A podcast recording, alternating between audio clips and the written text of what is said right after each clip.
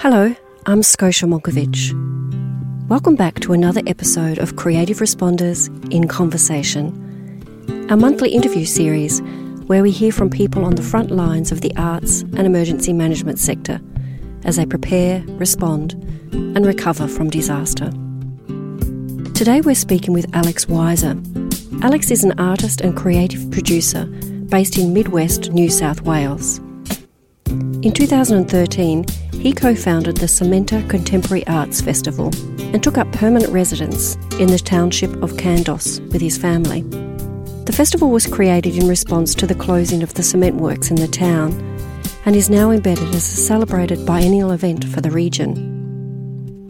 Along with Cementa, Alex is a co founder of the Kandos School of Cultural Adaptation, where his practice has continued to focus on the challenges and opportunities of making art in a regional context, as well as a deep investigation into socially engaged art and its ability to support cultural change.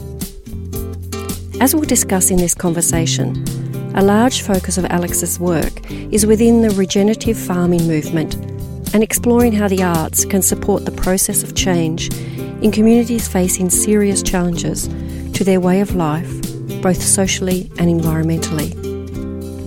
We're really pleased to be partnering with Alex on a research framework that we also touch on in this conversation and look forward to sharing more about that with you later in the year. I hope you enjoy this conversation with Alex Weiser. Good morning, Alex, and welcome to our Creative Responders in Conversation. Good morning, Scotia. How are you? Good. Alex, you're based in um, the town of Kandos in midwestern New South Wales. Can you tell us a bit about Kandos and what drew you to that town? Um, so Kandos is a uh, it's a cement town. It's uh, three and a half hours out of Sydney.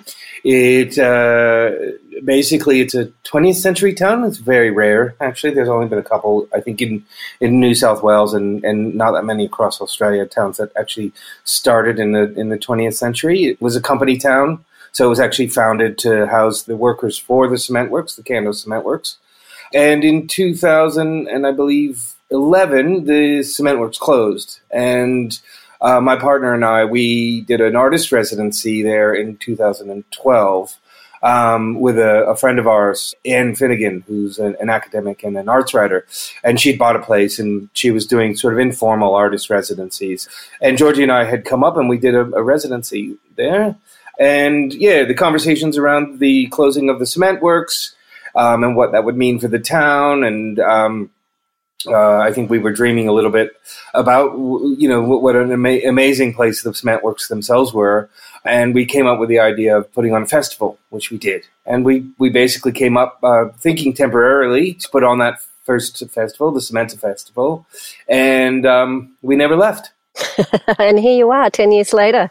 yeah, 10 years later, we're still here. in, in, invested in uh, community there. Can you tell us a bit about the community of Kandos? What there is something about the surrounding area or the kind of challenges that are faced by communities like Kandos, mm. both in terms of natural disaster but also the broader impact of things like the closing of cement works, etc. What sort of sensibility does that give to a town like Kandos? Yeah, so uh, I, I, think you know Kandos is actually so there's a, there's a second small town called Rylstone, which is seven kilometers down the road, and they call them the Twin Towns, and um, they, you know their slogan is two towns, one community, and Rylstone is a 19th century town. It's a farming community. I think it was a you know it was where the road originally crossed the river and and became a kind of a stop, you know, for the trains that came through. No, yeah, sorry, the road trains, and uh, so that that town has a it actually has quite a, a, distinct and different feel to Kandos. Kandos really has a much more of that working class feel to it, whereas Rylstone is much more of that uh, regional town. It's very beautiful. It's on a river. It's got the sandstone buildings and the leafy streets, but it also has what I recognize as being the more insular attitude than Kandos has. Kandos ha- it does have it, but it's a different feel. There is definitely, I think, a very different feel. So, and Kandos was the more welcoming. I felt as well at the time, um, and I think that with small towns like this, especially when things get hard they tend to you know hunker down, and those more um, self isolating sort of tendencies come out where there's more suspicion to to foreigners or or people that are you know uh, blow ins and stuff like that that um, that you recognize. Whereas in Kandos, I didn't get that, and it was actually quite surprising because the cement works had closed, uh, and I knew they were doing rough and.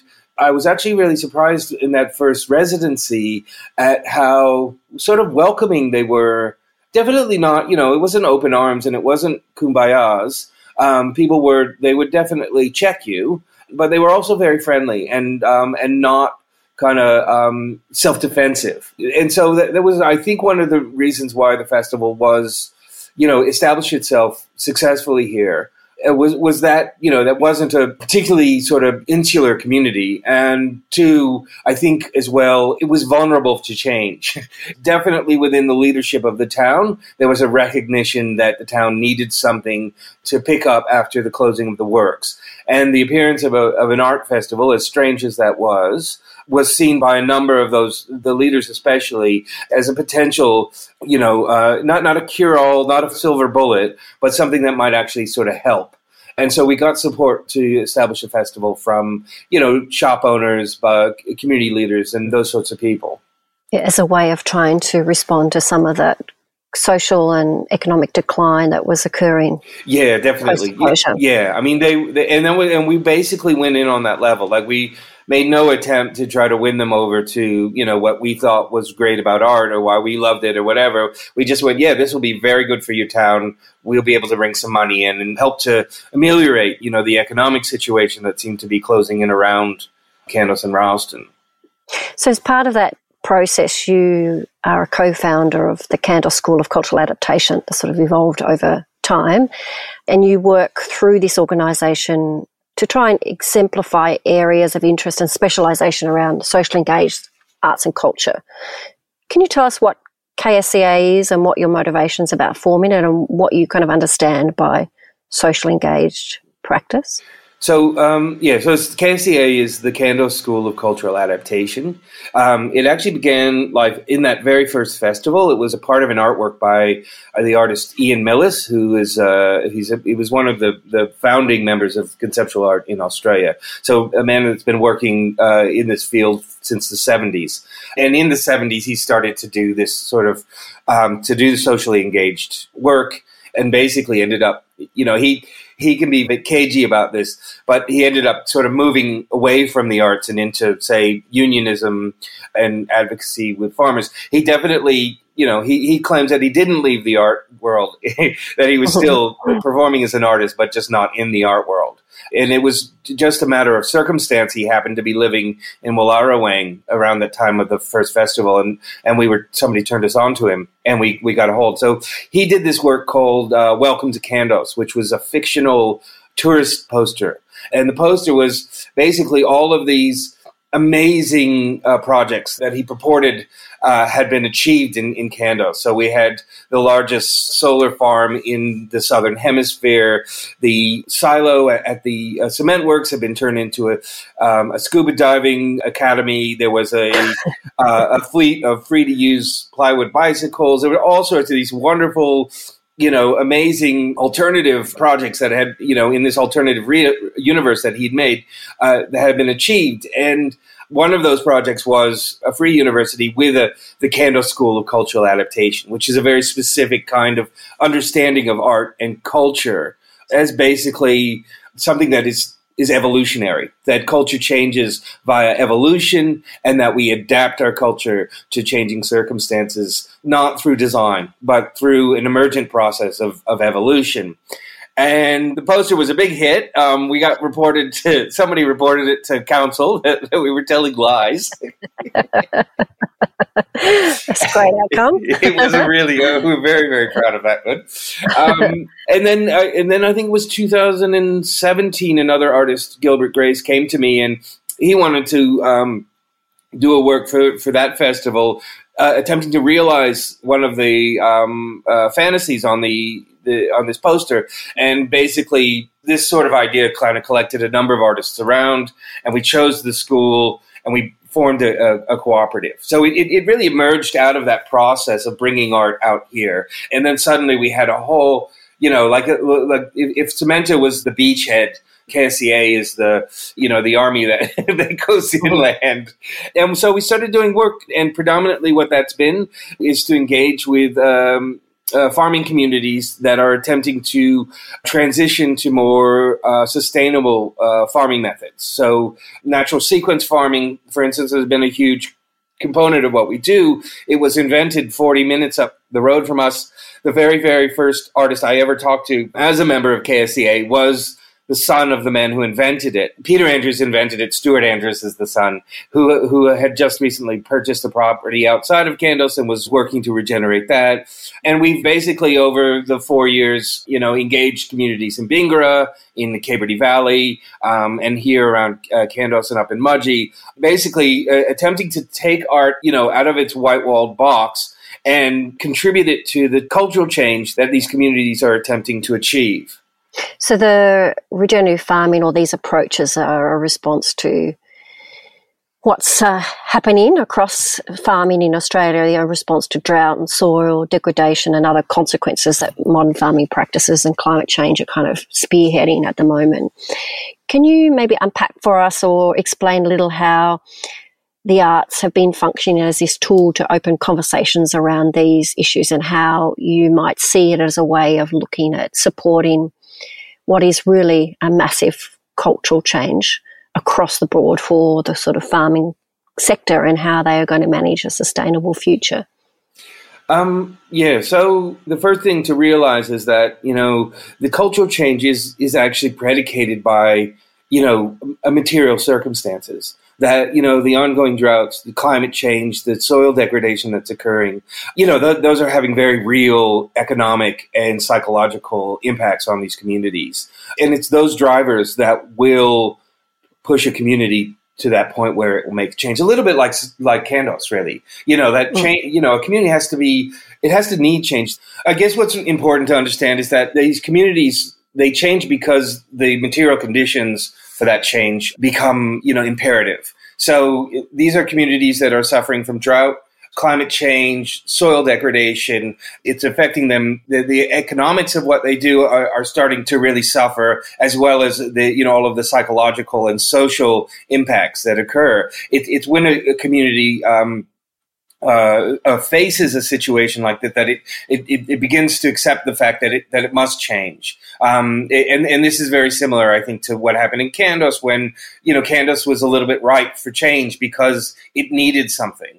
It, uh, you know, it, so long as all of its needs are met, it's going to be a lot more uh, robust in its resistance to uh, something new coming in you know, and, and I and I think this is true with the communities we're dealing with is that you know all of these farmers are looking at these new methods and the, these more sustainable methods of farming because the conventional methods are no longer working for them. They're not working economically, and they're also then causing a lot of different stress. And it's when those it's like you were saying earlier, vulnerability enables a new perspective to be open and ready. Yeah and I think that's just a part of human nature. I, I know this that we, you know, so long as I've got a full set of friends, I don't tend to make new friends. you know, I don't put myself out there to take the risk of meeting new people. Like I've got my mates and we all hang out together. But when I find myself in a strange city and I don't have any friends, and I, I will take myself out to places where I might be uncomfortable and, and go meet people that I wouldn't otherwise have gotten to know. So I, I think it's a, a, relatively universal thing.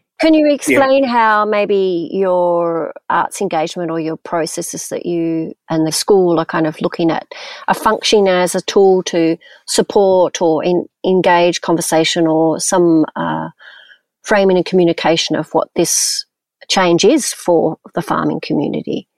Yeah. Um, so yeah. So I, I, guess for me, like the, the idea of, of, cultural adaptation and its relationship to art. So it, it, it basically the way it's, it, it's sort of been framed from very early on is that the, the role of art is to change culture, but it does so within this very sort of you know isolated arena uh, that, that's sort of unto itself. So it changes culture, but it changes art culture. And uh, I think over the years, that's because you know begun to mean less and less in terms of change in the world, which is I think why artists are sort of wandering out into the wilderness to see if you know what it means to attempt to affect the world more directly. And so you know the, the way that I look at it is that well actually art has a you know a 200 year history. Modern art has a 200 year history of developing strategies for changing culture, you know, for challenging convention, for uh, shifting perception, for uh, creating conversation and dialogue. And so for us, it's been a, a means of, um, or a matter of, uh, you know, attempting to apply these strategies uh, in a very, very different context than the one that they were developed for, and seeing how we could plug it in to these communities and their efforts to make change. So, when you say not developed for, you mean taking your kind of practice into a social environment rather than a a gallery environment, for example. Is that what you mean? Yeah. So the the culture of a community is very different than the culture of an art gallery mm. uh, or or an arts community. Like an arts community is actually it, it's uh, structured to uh, engender change, you know, to engender novelty, to constantly turn over and churn out new ideas and new perspectives a, a, community, a farming community especially, is actually, you know, they're structured to hold things in place. It's a far more conservative culture. And so bringing these two cultures together presents certain kinds of uh, challenges. And the other thing is, is that you know that I that we realize very early on is that we don't really know what we're doing, which is which is for an artist a very good thing. Like that's actually where artists are most comfortable is not the right word, but we're most at home you know, uh, trying to basically, you know, to be in a strange land and, and attempt to come to terms with that, not knowing, and to find ways through. So we, it was it, really our, our entire development has been a process of learning well, yeah, how can art affect a community? You know, how, how can it work in these, these other circumstances? Not assuming that if we just bring, you know, the, because, you know, the, all of the self-importance of art and just, you know, drop it on some, some unsuspecting community, we're going to be benefiting them, but actually asking the hard question, well, yeah, what good are you to, to a community like this? And, mm-hmm. and there have been some answers that have come out of the, the various projects we've instituted. And has the process uh, of shifting your perspective from the purpose of the social development rather than the arts development. The arts yeah. development becomes a process of engaging and pushing the social yeah. change. Yeah. Whereas in the art world, I think our intention is much more to create objects that, that produce reflection and de- develop, you know, universal conceptual, uh, you know, takes or, or, or, or present ways of understanding uh, far broader and more abstract ideas. Whereas when you're working in a community, everything's particular. So you take it and you're apply, you're actually applying, and, and this is very anathema to a lot of artists. You're applying it very specifically, almost in an instrumental way. I won't say it's you know it's fully instrumental, but you're applying it to very very direct and immediate needs um, at the time. Mm. So a community, you know, might be uh, facing a, a challenge and that community, you know, is basically an organic composition of the various people that happen to be um, to happen to compose it, and the various personalities that happen to to get together are attempting to work together, um, and those personalities might clash, or there might be a long history or a, a developed culture that is, you know, that that generates friction and conflict within that community. Art does have an ability to uh, produce reflection so that you can, uh, you know, you can create a, a, little bit of reflection so that people can maybe understand why things aren't working very well when they attempt to, to address, you know, a, a problem collectively. And oftentimes what we've, we've discovered is that it's not that direct. But usually, often what art can do is it can produce a sort of an undirected uh, or non-instrumental space for people to gather um, and create a social cohesion that isn't loaded by politics or agendas or very specific ends oriented where, where you're going to get a lot of friction and difference between the members you actually create and get people working on something an artistic project that doesn't you know threaten anybody directly you know mm. it might address a safe, a safe place to unpack all the tensions that revolve yes. around these yes, very real yeah. environmental situations.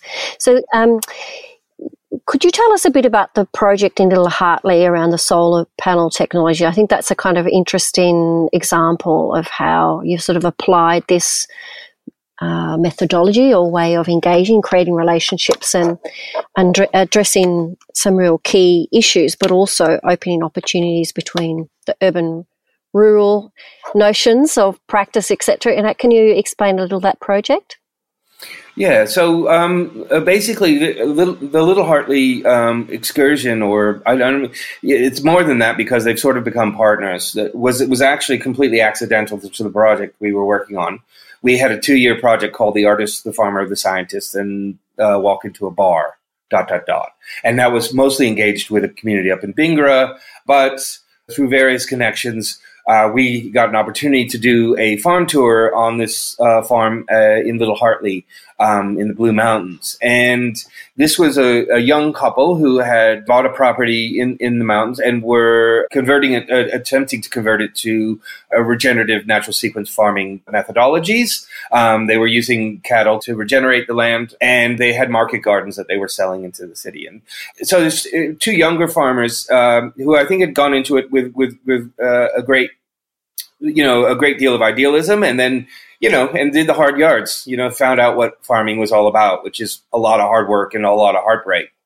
And they were, and, and basically, I think just as, as they had begun, the drought had hit and they had slogged through that drought you know, attempting to build dams. They built a keyline dam. They were uh, doing what they could with the waterways to try to. It, there was no water, and and so it was very very hard for them to continue to go on. And we happened to do a, a, a farm day at their place. We we ended up getting a, uh, an audience of about 40 people from the city came up and walked on the land with these farmers to display this, this project that they had developed with a scientist, a, a, a solar scientist and an artist around what they were doing. And what they were doing was creating these solar panels that would um, also, uh, you know, cast shade over uh, and, and, and protect, you know, more delicate plant life that wasn't able to take the harsher sun uh, of midsummer. So one of the, the lessons that came out of that, because – I wondered about it going, what are we doing? Is this a, form of tourism? Are we just, you know, bringing these curious city slickers up to gape at the, at the farmers?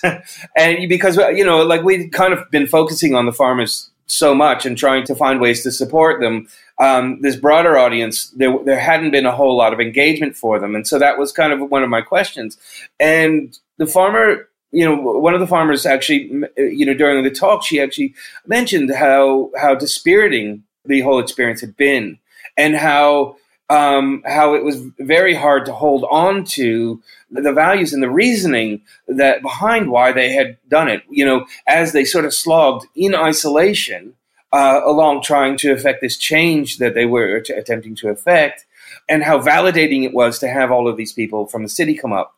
As anybody who lives in the regions knows, there's a tension between farmers and and and the urban you know populace who basically you know the people in the city who the farmers look at with with great suspicion from a great distance and and think oh these city slickers they just get their produce off the, the grocery store uh, shelf and they just assume it arrives there. They have, and and then and then they tell us that we're the ones flogging the land and that we're and that we you know we need to and they have no no understanding and which to some degree is true.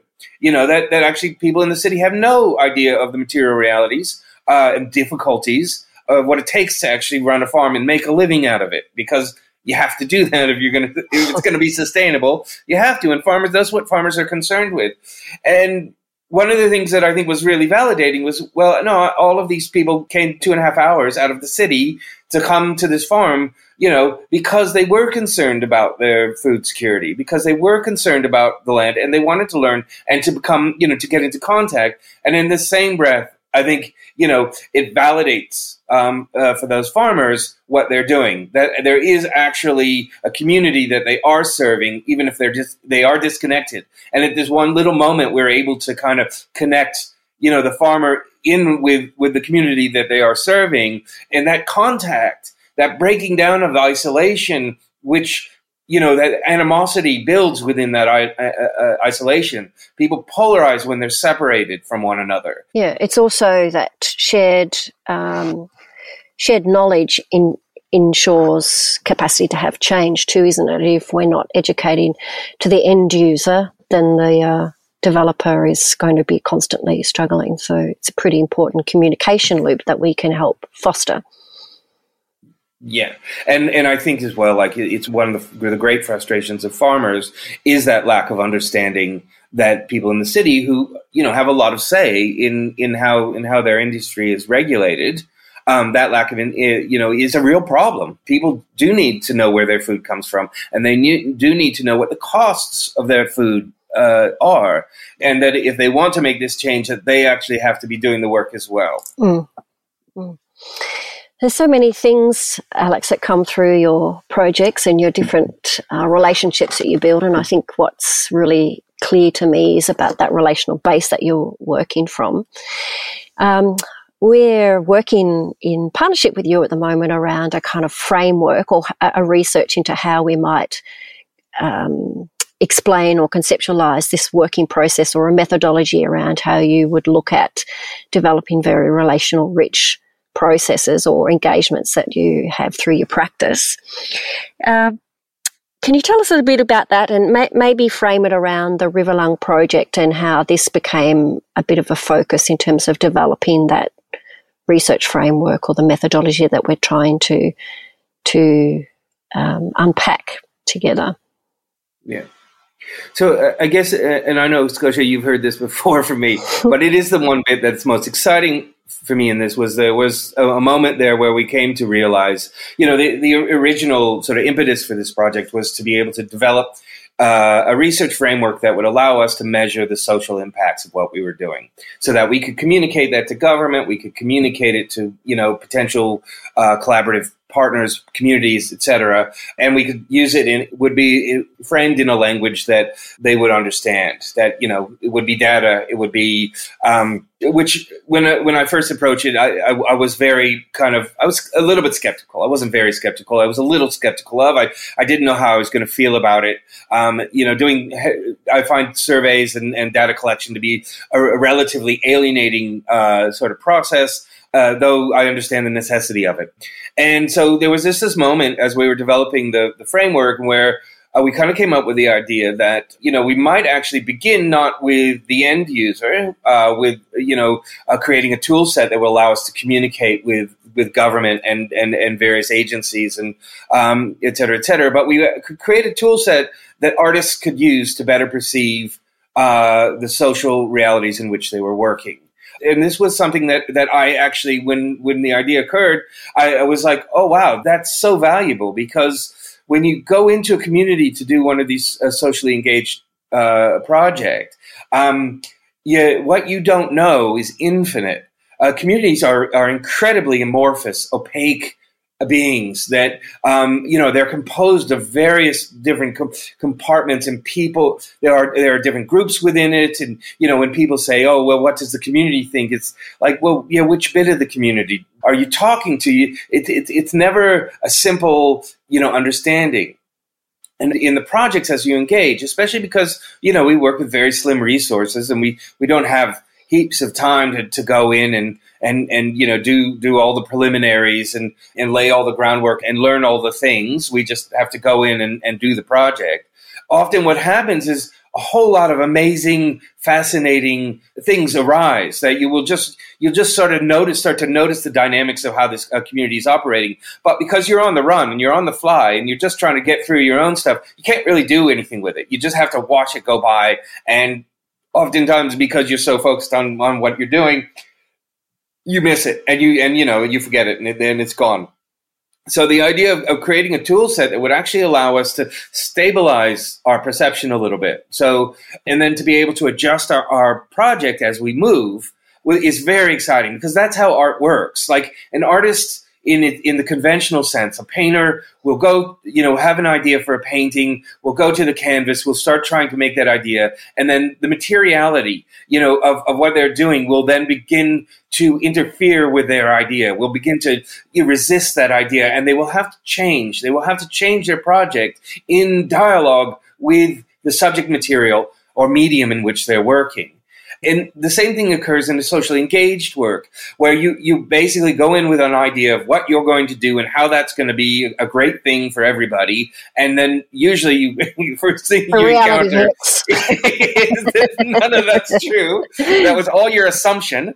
And but now you have a place to start. And now you can actually adapt. Now you can actually change. But you have to you know what what we miss is we miss is that framework that will allow us to stabilize our understanding a little bit and give us a, a, a little bit of a you know you're not just completely improvising on the spot or sticking to the original plan you know that you have there's some way to negotiate it There's flexibility and fluidity, and you know, there's so much. Is it's always a big issue. Certainly, when you, we talk about disaster management, etc. This notion of time and how do we how are we flexible within a time basis. And I think um, a lot of what's coming out with these conversations around the development of this methodology is how do, how do we how do we frame like a long term focus uh, within a constraints of time that we have and what are the things that we need to be thinking about in order to be ready and prepared uh, and um, open to flexibility within a very constrained process. Yeah.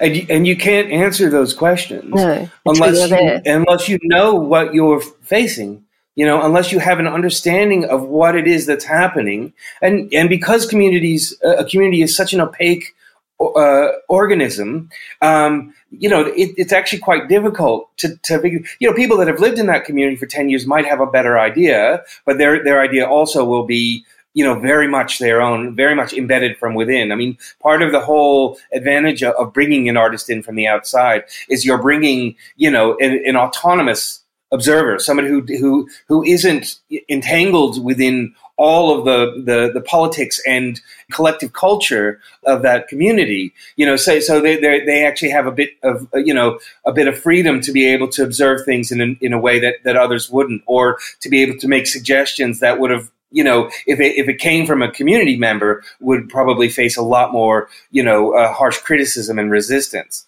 Um, and and that goes back to so Cementa, I think was that was a good example uh, of exactly this. Like Cementa, you know, happened because we weren't from the town. You know, if I'd grown up in Kandos, I don't think I could have pulled it off. There, Mhm. would, there would have been too many constraints on me. Uh, Too many responsibilities to the various people in the community, but because I was an artist who didn't know the rules, who didn't know, you know, the the, the lay of the land, we could operate in a in a way that was somewhat autonomous to that. We had there were absolutely had to be incredibly careful and respectful about the, the boundaries that the people have and, and that they operate within the town. But we could actually kind of do stuff that was quite free of it as well.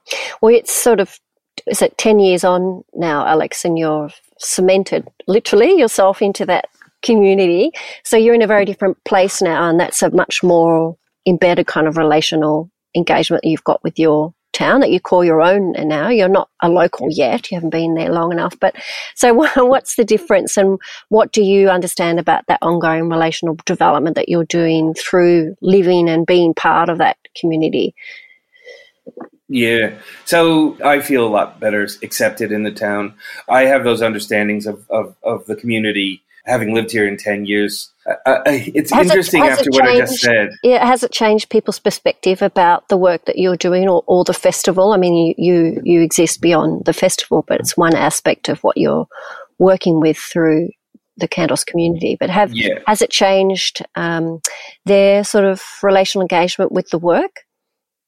Yeah, I would. I mean, I would say absolutely it has. You know, I, well, okay. First of all, like moving into the town after the first festival, and the first festival was rough. But us doing that, like, I think we bought some respect. Like, we weren't just blowing in and blowing out again, and that was very early. I mean, this is ten years on, and it's been the last couple of years that I kind of get, you know, the feeling that I'm I'm accepted. Like, you know, the old old ladies in the town will call me dear now. You know, they or love. You know, um, I I had a, a woman Your adopted the- son.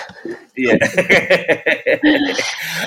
you know, I, I think it, those earlier days, it was definitely a lot more of the kind of this will be good economically. We don't know it, it's not us, we don't like it, to uh, actually, you know, this is not so bad. This is kind of interesting. I, I had a, a woman uh, from the the Vinnies, you know, as I'm walking down the street, she just comes running out and she says, "Oh, you know, what we should do? We, we should have murals all over the town." And I was like, "Well, that's a great idea." And she then started talking to me for the next ten minutes about the ideas and and, wh- and what she'd been thinking and where it'd be coming from. And you know, ten years of having art in your town, you're going to get used to it. You know, it's it's going to not seem to be such uh, an alien artifact. It's the boundaries between your world and its world are going to be able to to melt a bit. The art space that we have, we have a, a cafe. It's run by locals, and it's basically locals uh, are, are the the main. Uh, um, customer base and it brings so we're getting a lot of locals who normally wouldn't have anything to do with art and the conversations we have are invigorating like they're really quite um, you know, very interesting what's what's coming out. Um, they're very much from, from you know from people's own perspectives. But the great thing is is that you know they're all of that anxiety that people have about stepping into an art gallery and not knowing what it is I'm sure it's still there. I won't say it's gone, but it's absolutely suppressed to the point where people feel free to, to come up to me and talk to me about an artwork and to say what they think of it and coming up with some really interesting things because they're not coming at it from the, the same places as, as everybody that's been trained in this uh, way of thinking uh, is coming at it. Hmm. Fantastic. Well, we we're working at the moment on this research framework. We're hoping that before the end of the year, we have something structural to share with everyone. It's been a real pleasure having our weekly conversations with you, Alex. and um, yeah, we look forward to uh, continuing to work and unpack this ever changing practice, really. Yeah, yeah, no, and it's been great. It's been awesome working with you and Jen, and and this has been the whole thing has been a. It's a, it's amazing if I think about the last ten years of my art career how how much richer it's been. Uh, you know, like it was wonderful and fascinating in the city, but um, yeah, there's just a level of I, I don't. I want to say, you know, it feels much more embodied. It, it, like I'm I'm more in contact with my subject material than I was when I was bumping around trying to get shows in the city. You know, like I, I'm I'm sitting here thinking about the world rather than thinking just about art. Uh, so much to engage with, Alex. Like, if people want to follow your work or hear more about your projects, where might they find you or your information? Yeah, so the best two sites would be um, cementa.com.au. Uh, we keep a blog, and I attempt to uh, update it as regularly as I can. There's also the Cementa Facebook page and Instagram, which is worth following. Uh, KSCA.land is the Kandos School of Cultural Adaptation webpage and that has all of those projects on there. Um, those are probably your two best ways of following what I'm doing. Fantastic. Well, thanks for joining us, Alex. Um, we look forward to following the journey. Yeah, well, thanks for having me.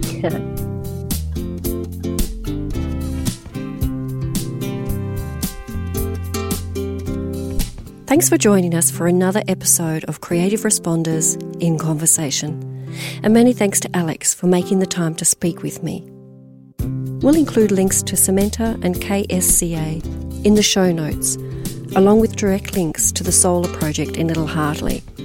We'll also post the Welcome to Kandos poster by Ian Milliss that Alex spoke about on our social media. If you'd like to take a look at that, you can find us at Creative Recovery Network on Instagram and Facebook. We'll be back next month with another conversation, and in the meantime, if you haven't already caught up with Creative Responders documentary series, you can scroll back to find those episodes at the beginning of season 2. All our episodes are also available to stream directly from our website, creativerecovery.net.au. And that's also where you can find transcripts for each episode and other resources relating to the topics we explore.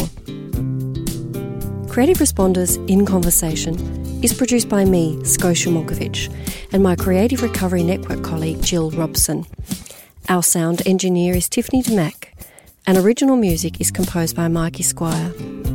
Special thanks to the team at Audiocraft. And thank you for listening.